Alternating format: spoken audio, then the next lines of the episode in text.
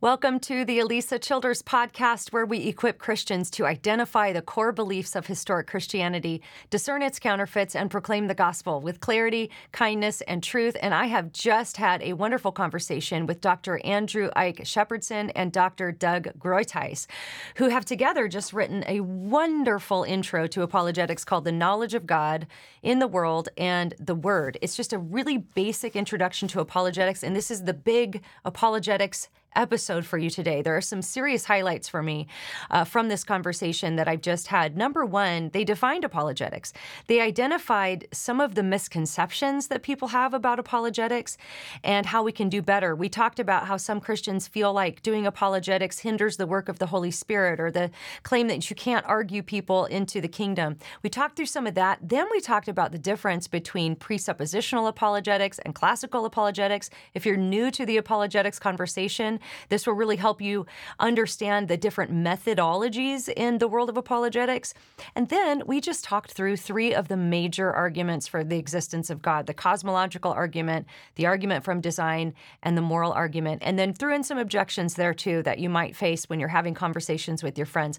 What a great conversation. I think you're going to get so much out of this, and I can't wait to share it with you. So here is Dr. Andrew Ike Shepardson and Dr. Doug Groothuis. All right. Well, Doug, you have become quite the regular on the show. It's always fun to have you on. And Ike, this is your first time. Welcome. Ike, for anybody who's unfamiliar with you and your work, tell us a little bit about yourself and what you do. Yeah, thank you so much for having me. So, I'm uh, a graduate of Doug's program in apologetics at Denver Seminary, and I went on to study um, uh, philosophy of religion at the University of Toronto. Uh, today, I lead the programs in applied apologetics at Colorado Christian University, and I'm an elder at my church, Living Way Fellowship in Highlands Ranch, Colorado. Great to awesome. meet you. Awesome. All right, great. Well, it's great to have both of you on. I I would love to start by asking you. I, you know, I mentioned your book in the intro, which is just wonderful. By the way, I've really enjoyed reading through it. I'm not all the way through it yet, but a good bit. And every bit of it is just so clear. It's easy to understand, and it's really giving all that basic information about apologetics, which I think is a topic that's greatly misunderstood among Christians. Uh, so I'll characterize it this way: among progressives, it seems to be they think is sort of like just circling the wagons, repeating talking points, trying to keep people believing these very narrow doctrines. And I think that's a great misunderstanding. But then there's also misunderstanding from evangelicals where they might think that it's just for stuffy professors or it's just a way to kind of beat people up with your arguments, or maybe it's a way of circumventing the work of the Holy Spirit. There's so many different ideas out there about what apologetics is. So, I tell us why you wrote this book and maybe just give us a baseline definition of apologetics, and then we'll talk through some of those objections this book was written for precisely to counter the kinds of objections that you describe here. This is for the lay Christian who has no formal training in philosophy or in theological studies, but cares deeply about speaking to their friends, coworkers, family members about the truth of their hope in Jesus Christ. Apologetics is just that. It's defending and commending the Christian faith as true and rational and pertinent to every aspect of life every christian should have have something to gain from learning about how to communicate well about why they believe christianity is true.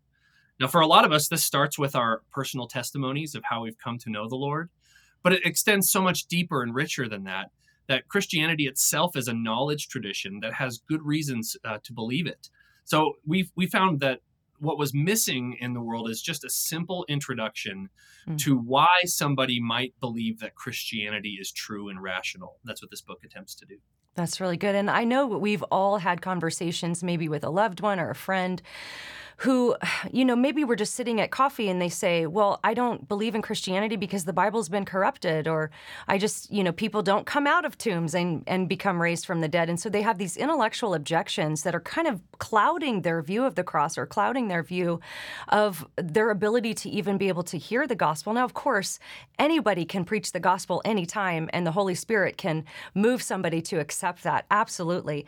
But I do want to address kind of some of these misconceptions about apologetics. Doug, you know, you've been in this for so long. You are really one of the original kind of apologetics. You've literally written the textbook that many seminaries use. What do you think is the biggest obstacle that Christians are facing when it comes to apologetics? Like when you say the word apologetics, what's the biggest obstacle for people? Well, some people really don't know what the word means, so they hear it and think, I have to tell people I'm sorry, I'm a Christian, or I hold all these irrational beliefs, but I can't help it because the Holy Spirit makes me. So you have to go back to the meaning of the word, and it means to give a defense, an apology. So we're trying to give a rational defense to why we believe the gospel in Christ, the whole Bible. And I think one thing that stops people is that people have a wrong understanding of the work of the Holy Spirit. Mm. So we try to really emphasize what you might call the intellectual role of the Holy Spirit in our apologetics. It's not that you use the flesh to give rational arguments and then hope the Holy Spirit will somehow magically intervene because the arguments really don't do much good. We believe the Holy Spirit is the Spirit of truth, and we believe Christ is the Logos, the logic of all of reality. So when we are trying to speak the truth in love with reason to an unbeliever, we want the Holy Spirit, we believe the Holy Spirit is involved in that task. So it's not only when we start talking about the atoning work of Christ and the need for saving faith that the Holy Spirit kicks in, so to speak. Yeah. So we spend a lot of the time in our book on basic arguments for the existence of a, a rational, moral, personal God. So that's part of our strategy. It's called classical apologetics. You argue first for God on the basis of what's called natural theology, design arguments, cosmological arguments, moral arguments. And once you have that basis or that foundation, you say, well, has God spoken to us in history? Has he even come to us in the person of Christ? So, especially if you're dealing with atheists, and we're seeing an increase in the number and militancy of atheists in the United States.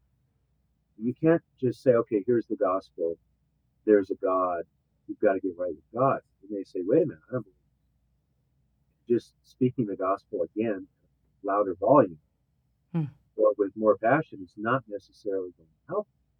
So you may need to move back a step and say, well, Jesus said, uh, if you believe in God, believe also in me. But let's now talk about the reasons we have to believe in God. And some people think that these arguments are too complicated, abstract, abstruse. They can be very complicated. And in fact, I think we can defend them at a very high intellectual level when needed. But we can also state the basic arguments clearly and directly in a way that can be compelling to the atheist or the well, yeah, because one thing that uh, often when I'm trying, and other apologists I know are trying to maybe sell their church on doing apologetics or having an apologetics class, is people will say, well, you can't argue people into the kingdom. So, Ike, what would you say maybe to a pastor who might say, well, you can't argue people into the kingdom, so we don't need to do apologetics in church? Yeah, I think this is a misconception on what apologetics is attempting to do and you even said it yourself, Alisa, at, at, the beginning of the podcast. You you described this as as somebody who maybe has some roadblocks or some objections, and apologetics really just starts to clear the ground intellectually for the truth of the Christian faith. It helps it helps the unbeliever to consider the claims that Christianity uh, uh, is true and rational. So of course you can't argue anyone into the kingdom. Apologetics isn't trying to do that. But apologetics takes very seriously that people have real objections. I think of them as roadblocks between them and Jesus. And I always tell my students imagine uh, a loved one who doesn't know the Lord yet, and the Lord Himself, and between them is some intellectual roadblocks. The most loving thing that you can do is to take those roadblocks seriously and start to address them one by one carefully. And, uh, you know, the approach that we take is that for a lot of people, it's not even plausible that God exists.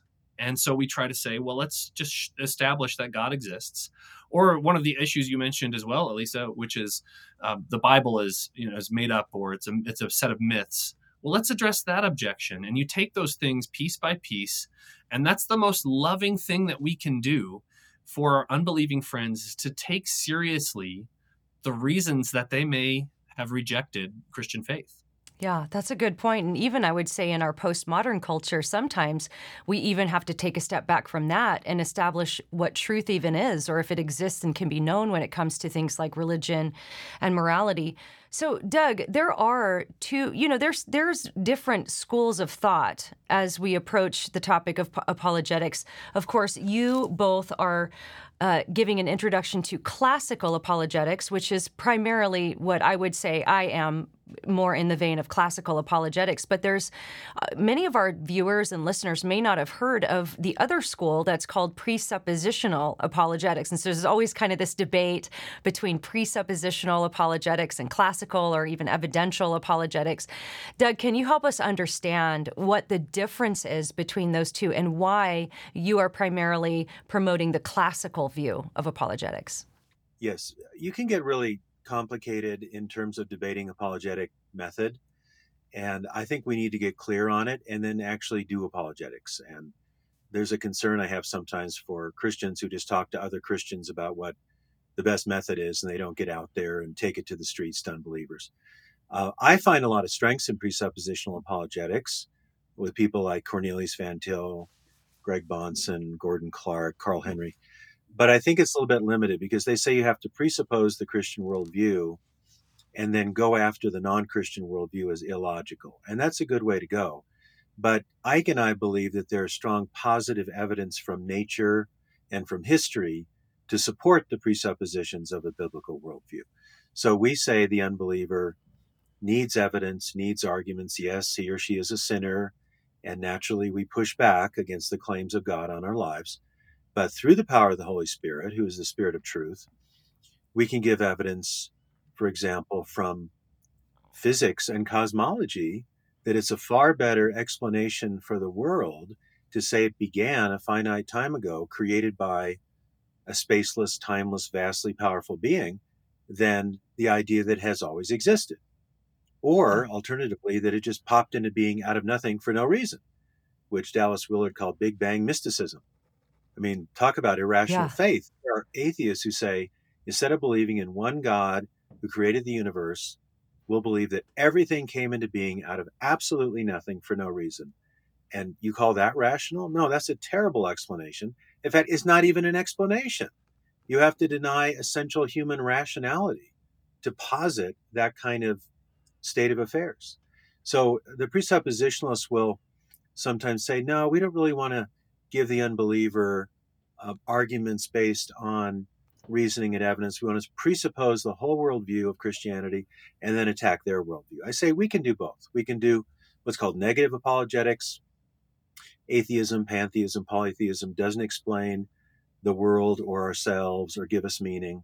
And then we've got plenty of evidence from science and history and human testimony that the Christian message is true. And so if someone's an atheist, uh, we want them to know what the gospel is. It's called notitia. We, and a lot of Christians don't realize that many Americans have not heard the gospel. Just yesterday in my church, a couple was sharing about their ministry in Laos. And there was an American man in Laos who came over to Laos to study. And he had lived, I don't know, 20, 25 years in America, had never heard the gospel. Mm. And he mm. heard the gospel for the first time in Laos. So we need to let people know what the gospel of grace is. We are saved by lifting the empty hands of faith before what Christ has done for us. So people need to know what it is, but they might say, okay, I think I understand that concept, not by works, so no one can boast. We receive it by faith. Christ died for me. The only problem is I don't believe in God. so we can go mm. back and give a cosmological argument, a design argument, a moral argument, there's just so much to draw from. It's almost an embarrassment of riches uh, yeah. when you look at it. So we yeah, want people to know that. That's true. And I know for me, I'm not really science minded just by nature, but when I was in faith crisis, it was the cosmological argument that I would wake up every morning and think about and think, I, I cannot get out of this. I can't get around this. This is something that really just gives me a lot of it bolsters my faith to think about because it's just there's no way around it in in my view. And so we're going to talk through some of these arguments in a moment. And but let's go to Ike. Ike, uh, Doug mentioned evidence in nature. Let's talk a little bit about natural theology. For anybody who's unfamiliar with that term, what are we talking about when we say natural theology?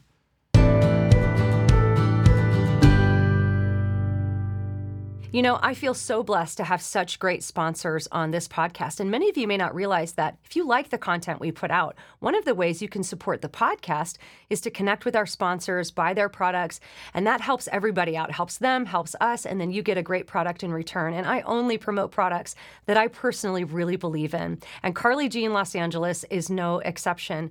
Carly Jean Los Angeles is a Los Angeles based clothing line founded by Carly Jean Brannon. She's a mom of four, she's a wife life. She is a Christian. She's pro life. Carly Jean comes alongside uh, pregnancy resource centers. I absolutely know that when I buy some clothes from Carly Jean or I buy a cute pair of jeans, I get a cute pair of jeans, but I'm also doing good. And that makes me feel so good about the purchase. Now, m- we've talked about Carly Jean a lot on the podcast so far, but a couple of things you may not be aware of is that they have a men's line as well. And you can link to that on their website, which is carlyjeanlosangeles.com. You can also download their app and get notifications and early sneak peeks on some new stuff coming out and discounts. They're always running great promotions and great sales. So go to carlyjeanlosangeles.com, use my code Alisa for 20% off your first order. That's carlyjeanlosangeles.com. Use my code Alisa for 20% off your first order.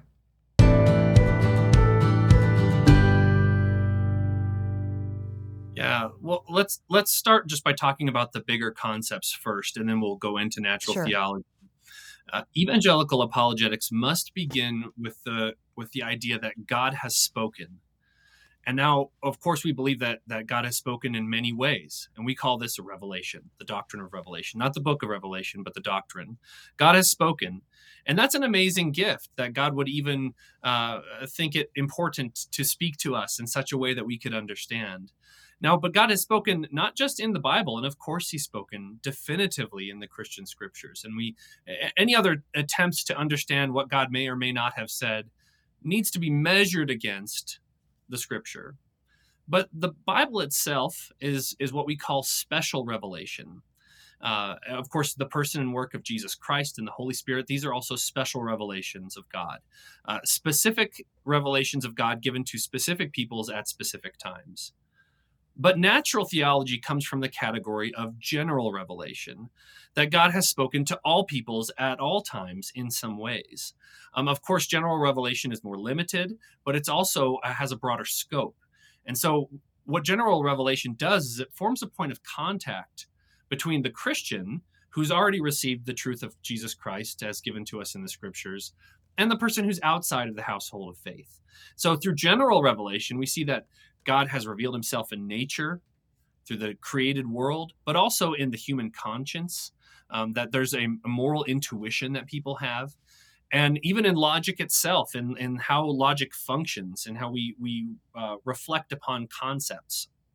So God has revealed himself generally to all peoples at all times in those in those ways. And so what natural theology does then is seeks to use general revelation as source material for reflecting on how God has revealed himself. And typically, natural revelation comes in the form of theistic arguments, where you take philosophical argumentation and you use it to investigate God's revelation in the natural world and in, in the human uh, moral intuition and mind. Um, so that's where these arguments come from, saying that uh, because the universe exists, uh, we can look for a cause of the universe. Because there are moral intuitions, we can look for a grounding for moral uh, for the moral life. Um, th- this is where where we take we take these logical categories and we investigate how God has spoken in the world around us. That's good. Anything you want to add to that, Doug? Well, there's a lot to add. Do we have five hours? Uh, yeah, right. well, let, let me give you a real simple version of what's called the cosmological argument. And actually, there are different types of cosmological arguments, but one that has been made known really largely through the work of William Lane Craig is the called the Kalam cosmological argument. And it just has two premises and a conclusion. The first premise, premise is that anything that begins to exist has a cause of its existence, meaning something doesn't come from nothing. I mentioned that earlier. Second, the universe began to exist, and we have the evidence of Big Bang cosmology for that. We have philosophical arguments for that. So the conclusion is, therefore, follows deductively, actually, that the universe began to exist. So, and the universe had a cause of its existence. Then you have to say, well, what kind of a cause would be adequate or sufficient to create the universe? Would have to be timeless, spaceless, vastly intelligent, and so on. And this gets us on the theistic map. Now, this doesn't tell us if God is a Trinity. This argument doesn't tell us if God has come to earth in the person of Jesus. It doesn't tell us if the scripture is inspired. But it's interesting, the Bible sends us to nature, mm-hmm. and hmm. then nature sends us to God. And so that is a really good first step in the classical method. Let's say you're dealing with an atheist or an agnostic, and they say science has refuted faith, science undermines Christianity. You say, well, did you know that uh, we have really good scientific evidence, converging arguments for an absolute beginning of the universe? And if that is true, then philosophically, we go back to that first premise that if anything begins to exist, it needs a cause of its existence. Or put it more simply, uh, from nothing, nothing comes. That if anything exists, it has to have a sufficient uh, cause or explanation. So we, we're really specific in the Kalam. We're yeah. talking about anything that begins to exist has a cause of its existence because people try to use that against God. And they say, oh, so God then needs a cause. No, God has always existed. That's intrinsic to the concept of God. So we can deal with that kind of rebuttal. So there's an argument right there. And it's a, in a way, it's a simple argument. It can get more complex in defending some of the concerns, but it can also be illustrated very nicely. There's a video that Lee Strobel put out some years ago called The Case for a Creator. It's a companion video to his book. And there's about a 10 minute section where they interview William Lane, William Lane Craig and give beautiful graphics to explain why scientists believe the universe began to exist. And they're not even necessarily Christians. But if it began to exist, you've got to do some philosophical work there and say, all right, it either came into being out of nothing for no reason, which is illogical, or it had a cause. Yeah. And that cause has many of the attributes that we find in scripture, right? Self existent, yeah. creator, all powerful, and so on. Yeah, I was going to bring up uh, you. You brought it up already, but you know, some skeptics might say, "Well, you're just backing up a step because then you got to come up with a cause for God." And I was actually talking with my son about this yesterday. I was teaching him a real simple version of this argument, and we were we were practicing debating it a little bit, and he just kept saying, "Well, who made that? And then who made that? And who made that?" And then I got to, and then I tried to stump him, and I said, "Well, then if you're saying God, then who caused God?" And he got a little bit stumped, but then we hmm. we we just talked it through, hmm. like, well, the whole point of this argument is that something outside of space, time, and matter would have to kick the whole thing off. And mm-hmm. so if that thing was caused then that would be god there you'd have to you'd have to go to the buck has to stop somewhere with an uncaused cause right and i see ike you're mm-hmm. smiling because this is your jam right here right the unmoved mover talk about that a little bit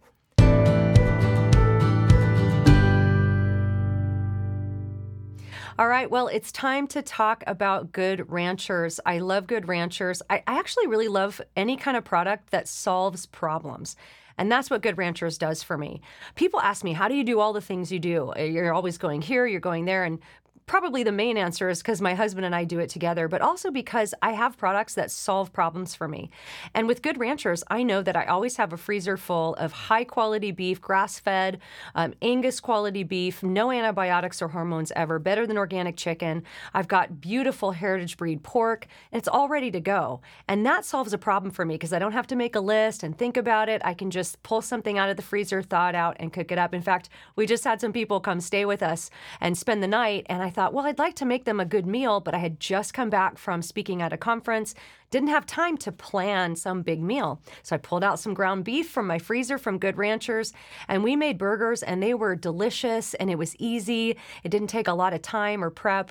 And I got to feed my guests and a great meal, a great high quality meal. So it solves a lot of problems. I love Good Ranchers. So go to goodranchers.com and you can use my code Alisa for $25 off your first box. Give it a try, see what you think. Go to goodranchers.com, use my code Alisa for $25 off your first box.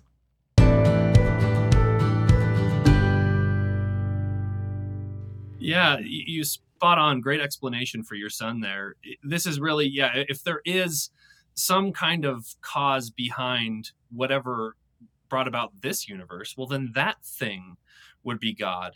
And the the key behind this is the problem of an infinite regress. Now, that sounds much fancier than it is, but the idea is that you can't move back infinitely uh, to to uh, to talk about causation. At some point, you have to speak about a cause that was uncaused, or w- what uh, what Thomas Aquinas called a, a, first mover who is unmoved, um, or a prime mover. And so that's exactly what we suggest in other kinds of cosmological arguments that there there must be for us to even be at the time that we are now, uh, for us to be experiencing the present, there had to have been a beginning in the past.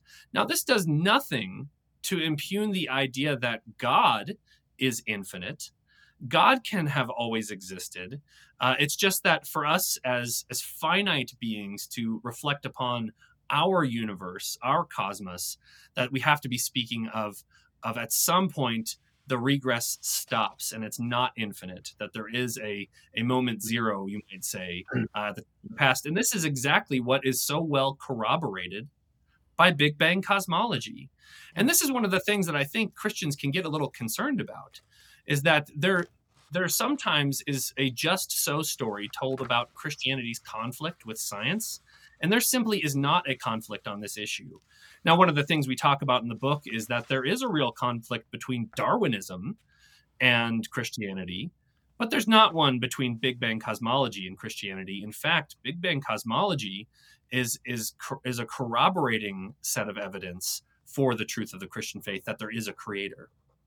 Yeah, in fact, when I talk about this with audiences, I often say, you know, I know you might feel some discomfort with Big Bang cosmology and the evidence we get from there, but read your Bible. In the beginning, God created the heavens and the earth bang. the Bible says that all of uh, the universe exploded into existence out of nothing. And yet, you know, of course, we know there's a cause. One of my, we were talking earlier about how God has spoken, right, through nature and through direct revelation and uh, through general revelation. And if, again, if there are any Christians listening who might be feeling a little bit of discomfort with that, it's important to note that God spoke in all sorts of different ways. You know, He spoke directly to Adam and Eve and Moses and Abraham. Um, he wrote wrote the Ten Commandments on stone with his own finger. I mean, that he didn't even use a human author for the Ten Commandments. That was the finger of God Himself. Uh, and then, of course, uh, we know from Romans one. I just this is one of my favorite passages I'd love to read here because it's so important for us to understand this. For the wrath of God, this is Romans 1, 18 through 23. For the wrath of God is revealed from heaven against all ungodliness and unrighteousness of men, who by their unrighteousness suppress the truth. For what can be known about God is plain to them, because God has shown it to him.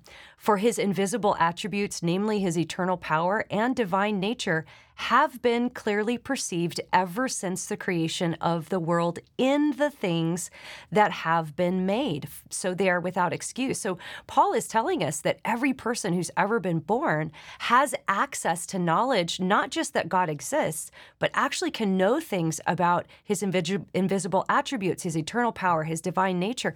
And Paul even goes so far to say that these things are clearly perceived by people. And so, yes, I love that you said that. We have the written word, which is what we measure all things against. But there is so much amazing evidence in creation, and I'd love to talk about more of that. Um, let's talk about the the argument from design because that kind of goes hand in hand a little bit with the cosmological argument. Uh, who wants to take the argument from design? Well, I think I wrote that chapter, Ike, so I can take the lead. Okay, sounds good. Yeah. The book is co-authored, but Ike was the principal chap author of several chapters, and I was the principal chapter author of other chapters. Uh, but we we agree with ev- everything that's in the book. So the argument design is, is very powerful, and you can start from what's called the fine tuning of the universe as a whole. So we consider the factors that are necessary for conscious embodied life, such as the cosmological constant, the force of gravity, all these things. And if it turns out that there are multiple, multiple factors in terms of natural laws and cosmic constants and proportions that have to be just so, have to be tuned on a razor's edge for life to be possible. And these things don't have to be like this. Two plus two has to be four. That's a necessary truth. But these contingencies are just that they're contingencies. And so there's not one grand logical law that m- means that everything has to be this way. And the odds of this happening by chance at the Big Bang are just vanishingly small. The numbers are really mind boggling. And on this one, again, we talk about this in the book, but the video, The Case for a Creator with Lee Strobel, talks about this argument. So, what do you have with all this fine tuning? Well, you only have a couple of possibilities. One is that this vastly, titanically improbable thing just happened or that there is one universe and one designing mind behind all these contingencies that are calibrated just perfectly to allow for life.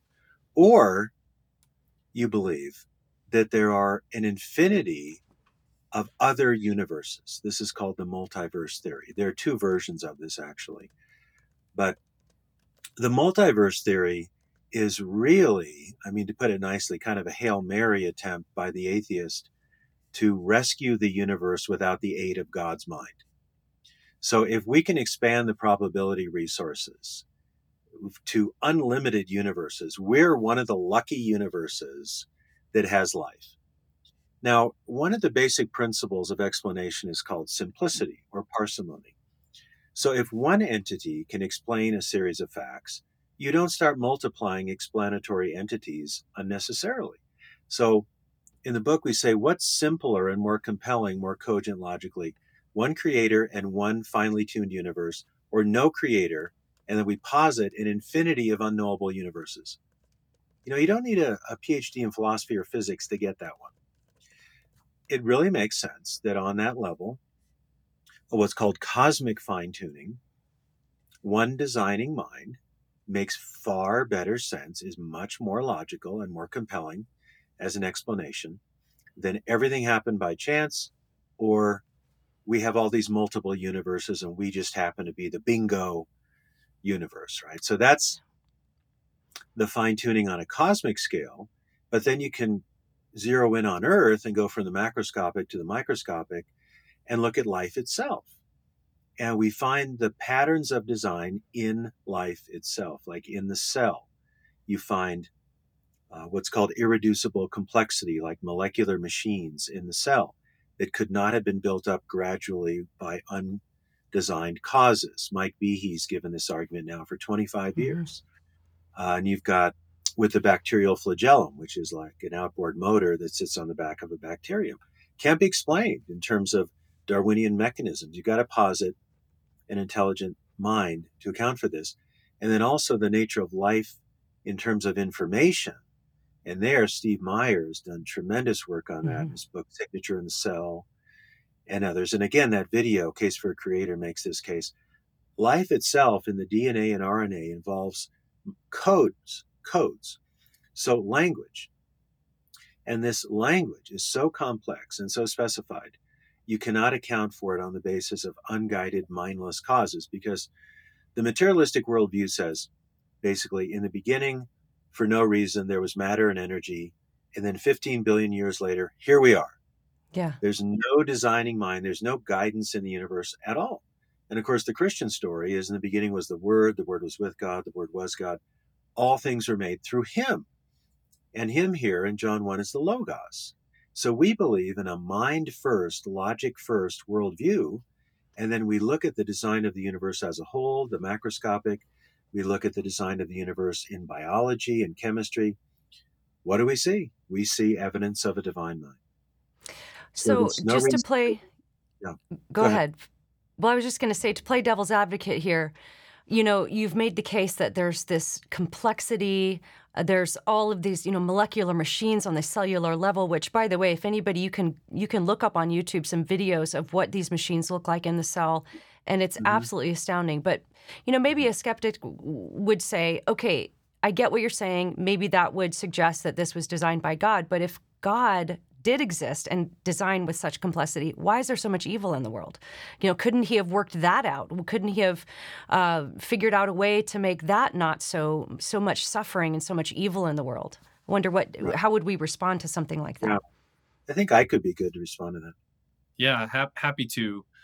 So that response is an honest one and a pretty common one that I've heard when talking about these kinds of evidences.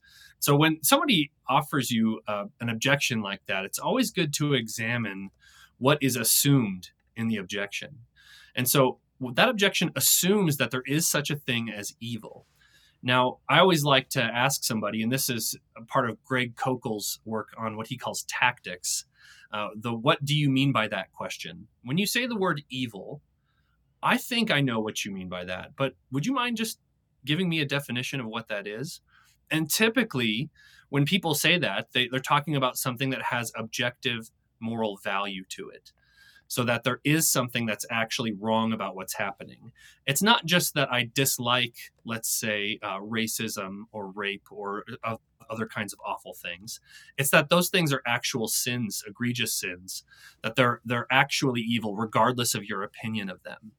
And so when I when I can help somebody to see that assumption in that question, I try to start from that that idea of okay, well, do we have any good reason to believe that there are objective moral values such as uh, rape is always wrong or racism is always evil? And from there, that's where you build a foundation to what we call the moral argument for the existence of God. That uh, if if uh, there are objective moral values and duties, then there requires uh, to exist an objective moral evaluator, um, somebody who can be a, the right kind of judge across all peoples and all times. Otherwise, you get into the problem of the cosmic says who. Mm. So if I say that racism is evil, um, without God, I can simply respond by saying says who, and this is exactly what the uh, Duke law professor Arthur Leff says: is that we ha- we come across this basic uh, this basic issue of there must be an objective moral evaluator for there to be objective moral values and duties. Um, and, and so in, in the book, we actually give, we have a whole chapter on the moral argument for the existence of God that uh, um, if, if uh, God does not exist, then moral values and duties do not exist. But moral values and duties do exist. Therefore, God exists. And then we go from there to, to talk about exactly the issue that's at the core of that person's concern there, Alisa, which is well, if God did did make the world, then why would He mm. allow so much evil? Yeah. And the Christian story really can help to explain this. The Christian story says a number of things. It says first that there are greater goods that only come about in a world where some evil is allowed to exist. Uh, think of the, the, the good of courage. Um, without some kind of uh, difficulty or suffering, courage is meaningless. So we talk about that a little bit in the book and provide some, I think, helpful examples. Um, then there's also uh, what what I I offer is a free will defense. Now Doug doesn't offer that, but I, I offer a free will defense that God um, God would say. Uh, to have the right kind of loving relationship that I want to have with free moral agents, I want to offer them the ability to reject my love and to reject um, to, to reject uh, uh, living rightly. Um, I think that that means that we as humans are responsible for evil, and that's where I think Doug would agree. Is we can say humans are the cause of evil, not God. Uh, we are the ones who have alienated ourselves in the universe from God.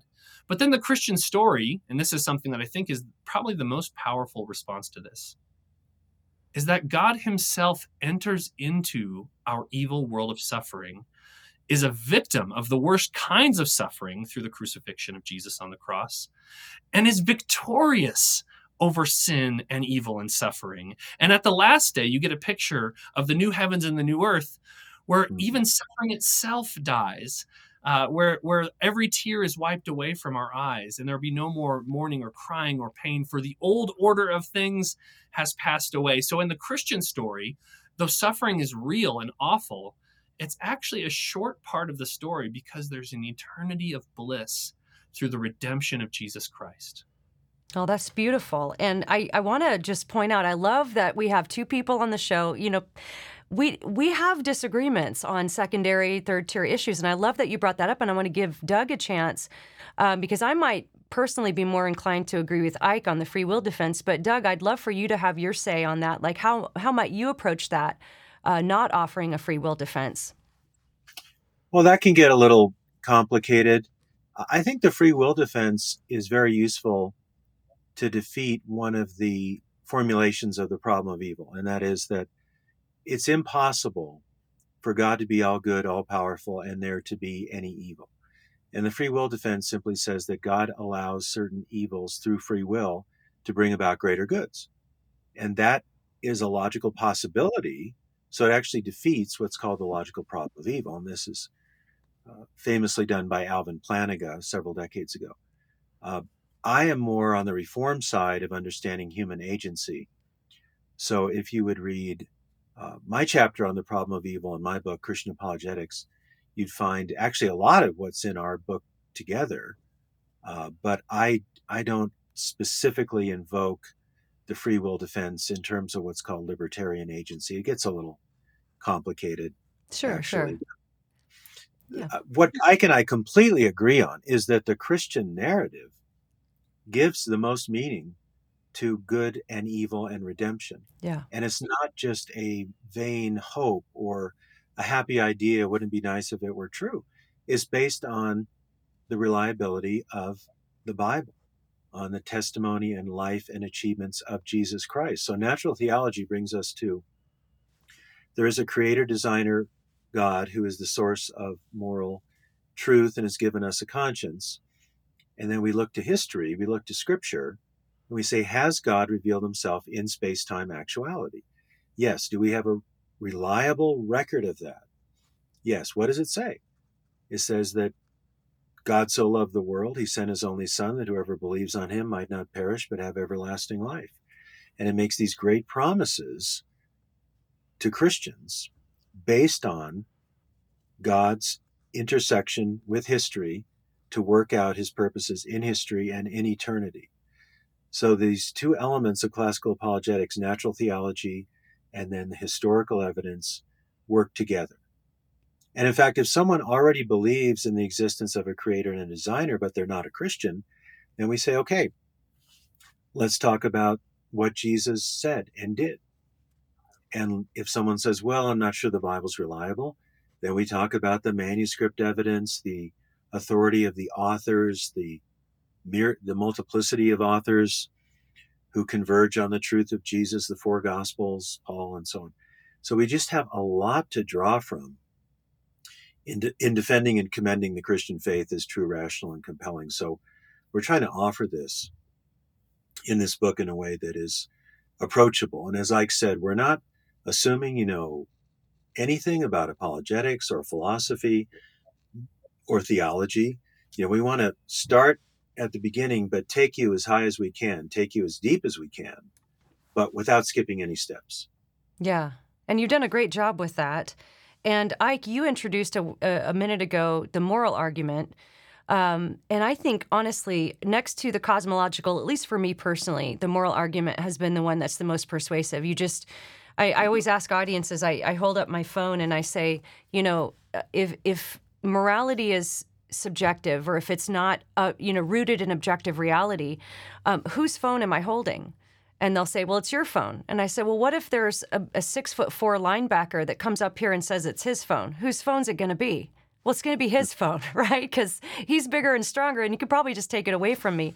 And so, uh, you know, I have a hard time getting around the moral argument as far as understanding that objective morality really is rooted in the nature and character of God. It's something that's higher than just humans having one opinion versus another. Um, but, you know, I suppose playing devil's advocate again, somebody could say something like, well, are you saying that only Christians can be moral? Because I know, you know, my next door neighbor is an atheist and they're wonderful uh, in the community. They give to the poor, they work the soup lines, they take care of their families, and they walk their dogs. I mean, are you saying that atheists can't be moral. So, so is that what we're saying with this? Right. Yeah. And of course, no. Uh, I also have an atheist next door neighbor who is one of the kindest, gentlest people I know. Uh, good hearted, welcomed us to the neighborhood with open arms and offered tangible help and, and love and encouragement. So, of course, we're not saying that uh, that only Christians can be moral. What we're saying is that only the Christian story of reality can account for the fact that we see good people even among those with whom we disagree. Uh, so I would say for for my atheist friend, what can explain his moral goodness? Um, you know, as Christians, we can say, well, okay, maybe maybe I've I've been redeemed by Jesus enough to where some of the rough edges have worn off and you can see some goodness of God shining through me. Praise God for that. But what about my atheist friend who seems to be living a good and moral life?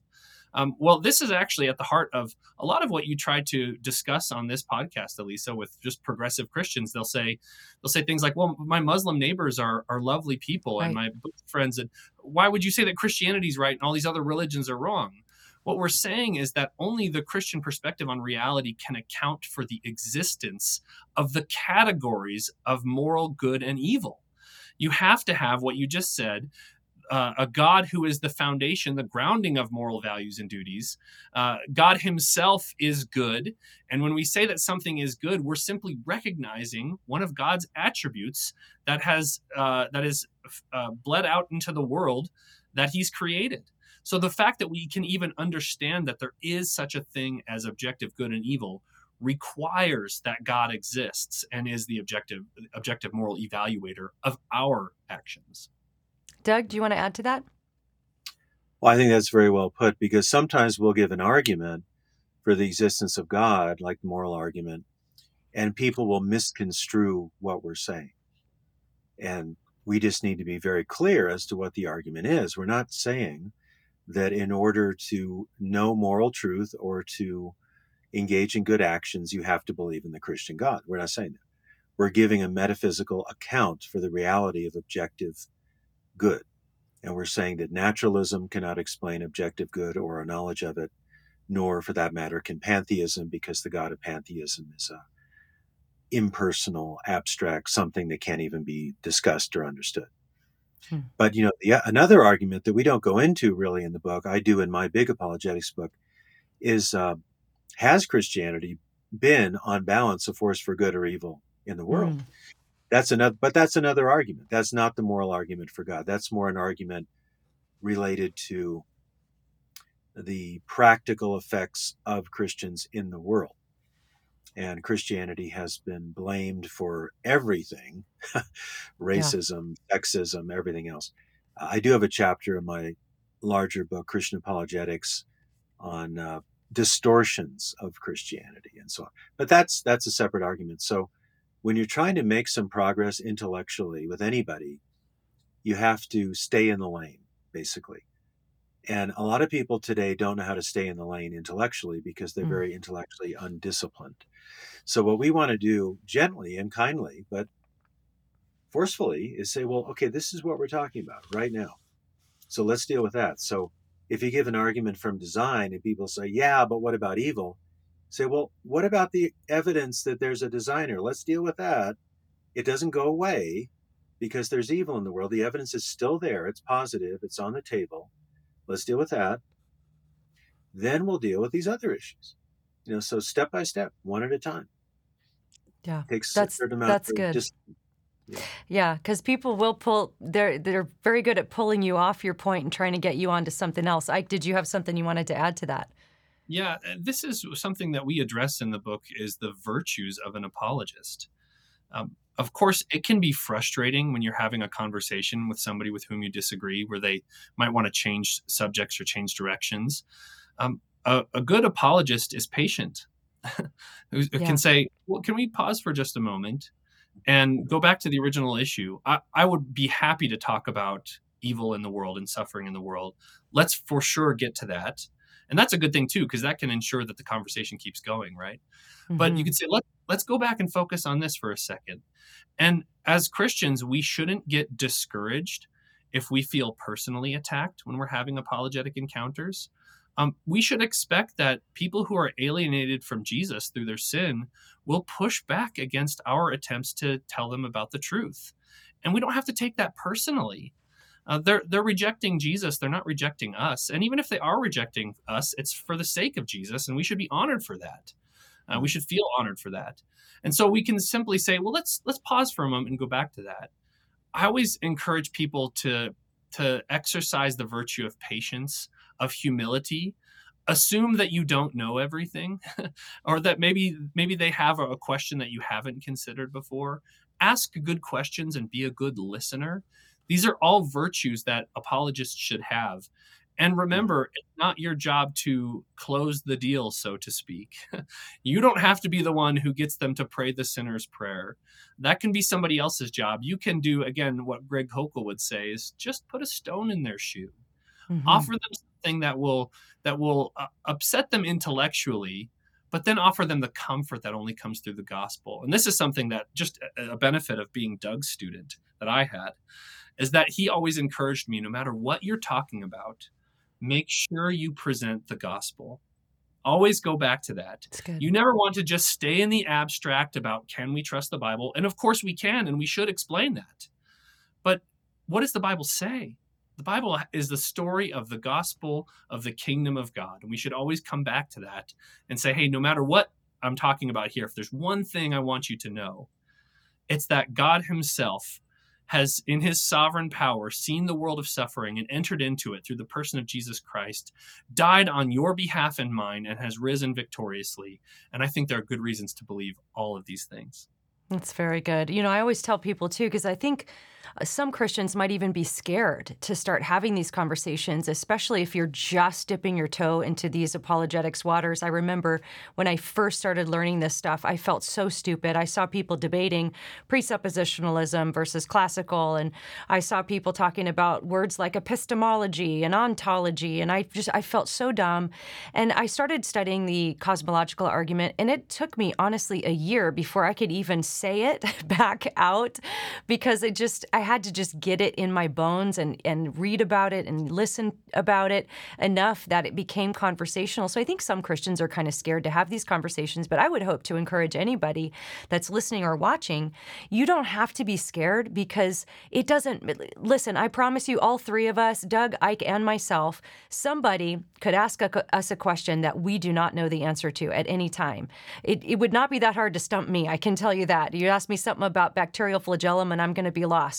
But the good news is that there are amazing intellectuals who have done the hard work and the heavy lifting on these topics. So if you don't know the answer, you don't have to. You just have to be curious enough to be willing to go on a journey with somebody and say, hey, you know what? I, I know I heard something about that. I don't really know the answer, but let me do some research this week and let's get together in a week or so and have coffee again and we can talk more about it. Or maybe I can point you to a resource that can help you. Uh, and, and honestly, that type of uh, mentality is really what made me feel free to do Q&As when I go speak because I certainly don't know everything, but I'm not afraid to say I don't know. And I think that's a really key point for Christians is you don't have to be afraid of that. So in a moment, we're going to, I'm going to give you guys just kind of a final word to encourage people, but I want to just do one more little piece of pushback that a, a Christian might have heard this whole conversation. And they might be thinking, my goodness, you've talked about the cosmological argument, the argument from design, and the moral argument, but like, what does this have to do with Jesus? I mean, you could be proving the Muslim God for, for all I know. So, so what would we say to comfort the heart of a Christian that might be saying, why do I need to know all this stuff? And It's not even about Jesus. Well, it is about Jesus because in the beginning uh, was the Word, right? The Logos. Beginning was the Word, the Word was with God, the Word was God. All things were created by Him. So we're talking about the pre incarnate second person of the Trinity was the agent of creation. Of course, the whole Trinity was involved with creation. We know that from Scripture. So we're talking about the reign of the Logos.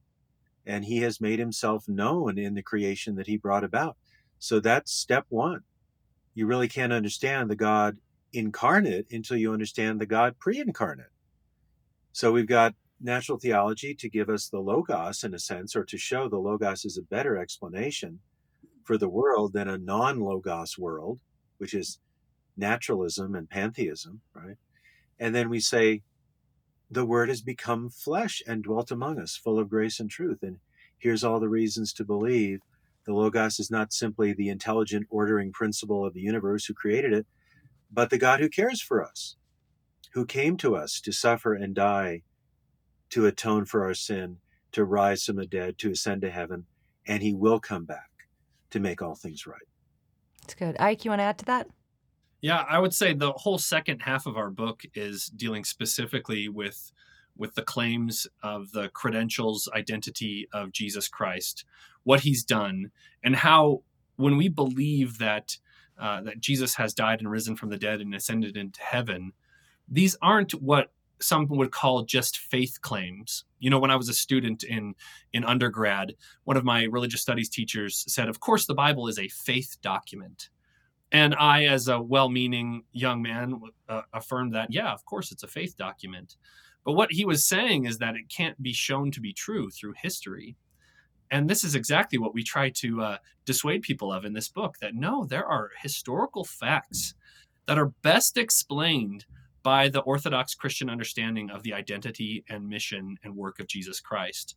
And so we get into those details um, uh, in in the late, later chapters of the book to to point specifically to to Jesus uh, and and the truth of who He is. And that's really the the classical approach says. Let's start by showing that God exists, and then let's talk about how God has revealed himself in Yeah. the scripture and in the person of Jesus Christ. It is a kind of two step approach. But what's really helpful about this, and you brought this up a moment ago, is that this could just be Muslim apologetics, right? Well, starting with natural theology can actually be helpful to establish common ground with theists, with Muslims and, and Jews who believe that God exists, because we can affirm what they know intuitively to be true as Christians. And we can say, isn't it fascinating, for example, that the Kalam cosmological argument comes to us first through Arabic speaking philosophers? and then it comes into the Western world, uh, and that's that's a, an important point of contact that we Yeah. can have with Muslim friends. But once we've established that, and we can earn a little bit of trust and credibility, then we can say, well, let's talk about for my Muslim friends. I would say, let's talk about Isa al Masih. That's Jesus in Arabic. Let's talk about Isa al Masih. I'm a follower of Isa. Can I explain to you why I think that he really is who the Bible says he is, and the Bible wasn't corrupted? And I mm-hmm. think if you, if you do this artfully and carefully, you can earn a hearing for the specific claims of Christianity by starting with common ground of showing that a God exists. Yeah, that's really well put, both of you, because in classical apologetics, it's really a cumulative case that we're going for. We start with these arguments for the existence of God. Certainly, the the cosmological argument isn't going to get you to the resurrection of Jesus, but it's the first step on the way. It's it's laying down those breadcrumbs for people to follow, building that case for the truthfulness of Christianity, which is the explanation of all reality.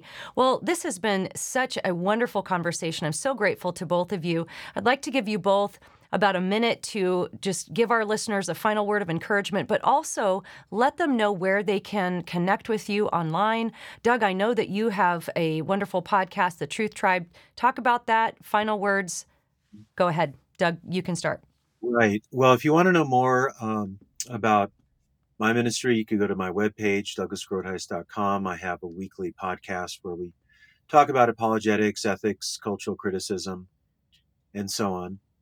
And my final words, I guess, would be what I say every week in my service is Christ has died, Christ is risen, Christ will come again. And I would add an apologetic footnote, and we can know this through sound and valid rational arguments. Amen. Ike. You can find out more about uh, my publishing and some of my research at ikeshepardson.com. I'm Andrew Ike Shepardson, but my website is ikeshepardson.com. Um, you can also search for the Lee Strobel Center for Evangelism and Applied Apologetics at Colorado Christian University, where I teach. And my final word would be that God wants to use you with your story, with where you are with apologetics today, with what you know, with what you don't know, that God wants to use you. If there's a pastor listening to this podcast, I would encourage you teach apologetics to your congregation. Mm. Uh, and, and invite Doug to speak to your church. Invite me to speak to your church. You can enable and empower your people with apologetic moments in sermons to uh, to help them to see. Yes, I can actually do this. God can use me to speak the truth in love to people around me. Very good. Well, I want to thank my guests. Be sure and pick up their book, The Knowledge of God and the World and the Word. It's a great introduction to classical apologetics. I also want to mention one of today's sponsors, which is Southern Evangelical Seminary. I'm a student there. I love SES. Go to ses.edu slash Alisa. You can download a free ebook there and find out more about what SES has to offer. And as always, as we pursue Christ, let's remember to keep a sharp mind, a soft heart, and a thick skin. We'll see you next time.